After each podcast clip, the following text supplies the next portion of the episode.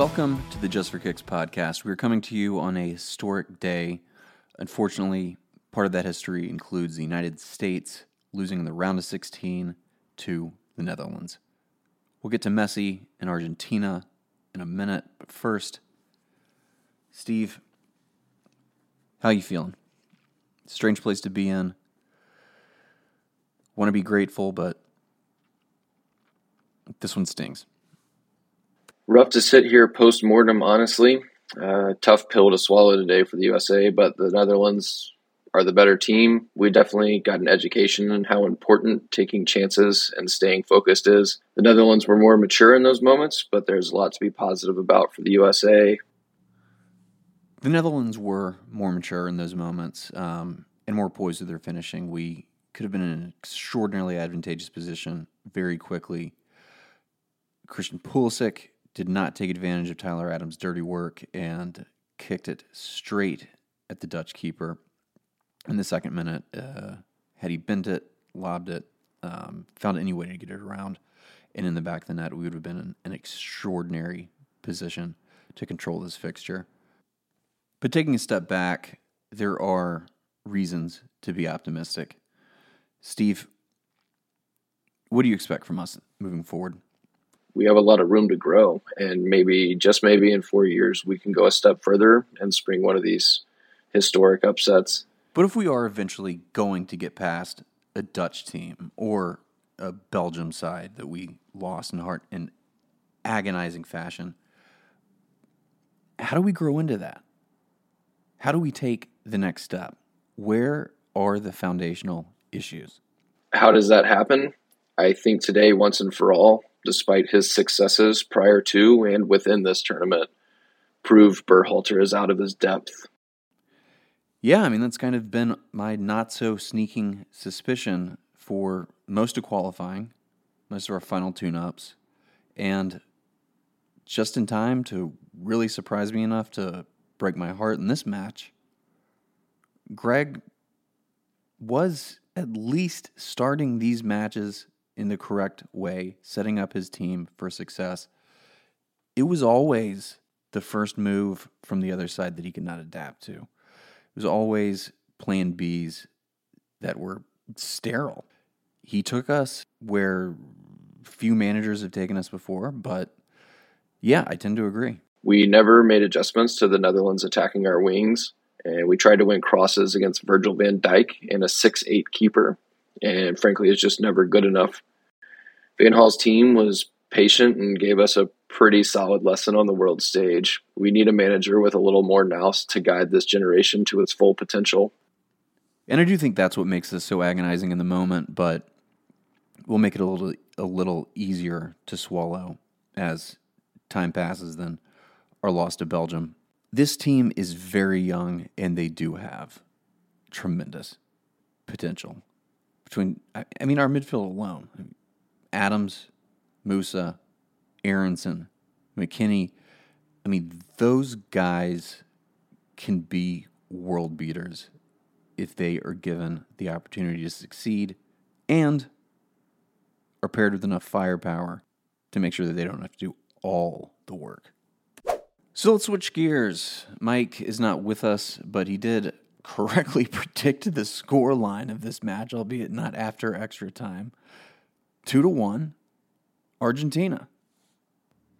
A massive day for Lionel Messi, a man who does not need massive days to further cement his legacy in this game. Uh, finally got his knockout goal, so that saga is over. And despite a freakish deflection and last second chance for Australia, Argentina looked like a team who can go the distance. They really did. I mean, the scoreline does Argentina no favors signifying how dominant of a victory this was. Even though the Socceroos almost took it to extra time late um, with another fluky deflection that just happened to drop in the box. Um, and if you didn't get a chance to watch this match, uh, check out the first goal. It really was something astonishing. I've never seen a more fortunate deflection in a pressure packed moment than the Socceroos received to make this match 2 1 and suddenly perk everyone up. But Argentina carried on, kept their composure, and saw this match out. There was no panic like we may have seen in the Diego Maradona coach sides of yesteryear.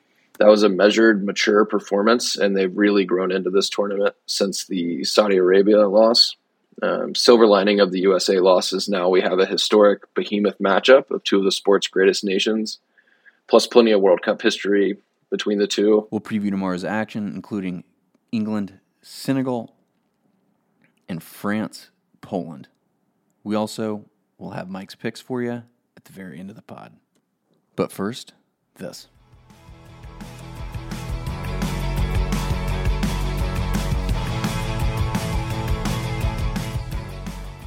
So, Steve, let's start with France, Poland. What are you looking at in this matchup? France needs to show they can restart their engines after a heavily rotated squad linked to a loss against Tunisia.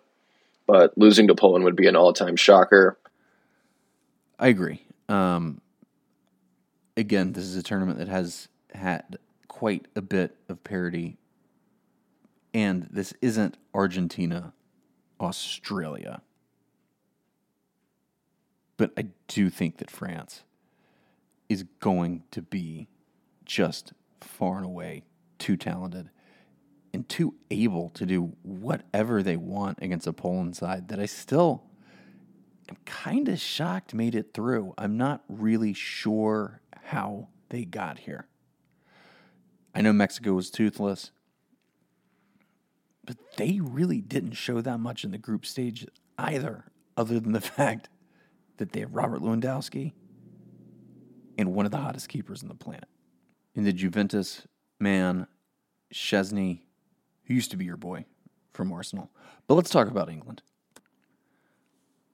Like France, there were doubters coming into the tournament.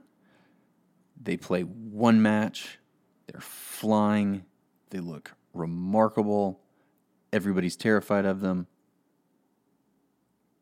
Didn't they slip up? And it's like, oh, same old England. Are most juggernauts appropriately terrified of the three lions? I know that sounds strange, but this is a stacked side. England seems to be flying under the radar suddenly. Senegal is a tough test and has every chance to get through. It will be interesting to see which England shows up, literally and figuratively. Or their manager, Gareth Southgate, suddenly has some selection questions, and England, both within this tournament and historically, have not been terribly consistent. Either way, this will be a much must watch match. So before we go, our pick of the day is France minus one over Poland. That pays out at minus 110. Feel pretty good about that. Worst case scenario, you're going to push.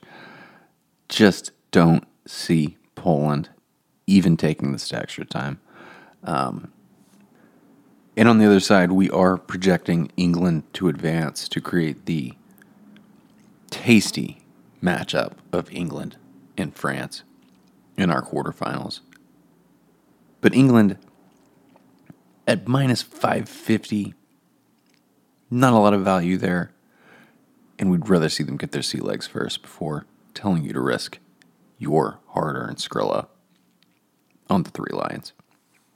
We had hoped we'd be bringing you better news or reflecting on better circumstance or just been incoherent with joy.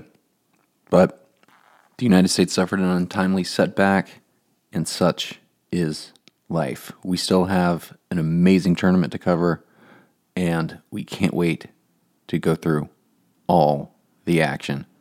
Drink up, it'll make things easier. This has been the Just for Kicks podcast.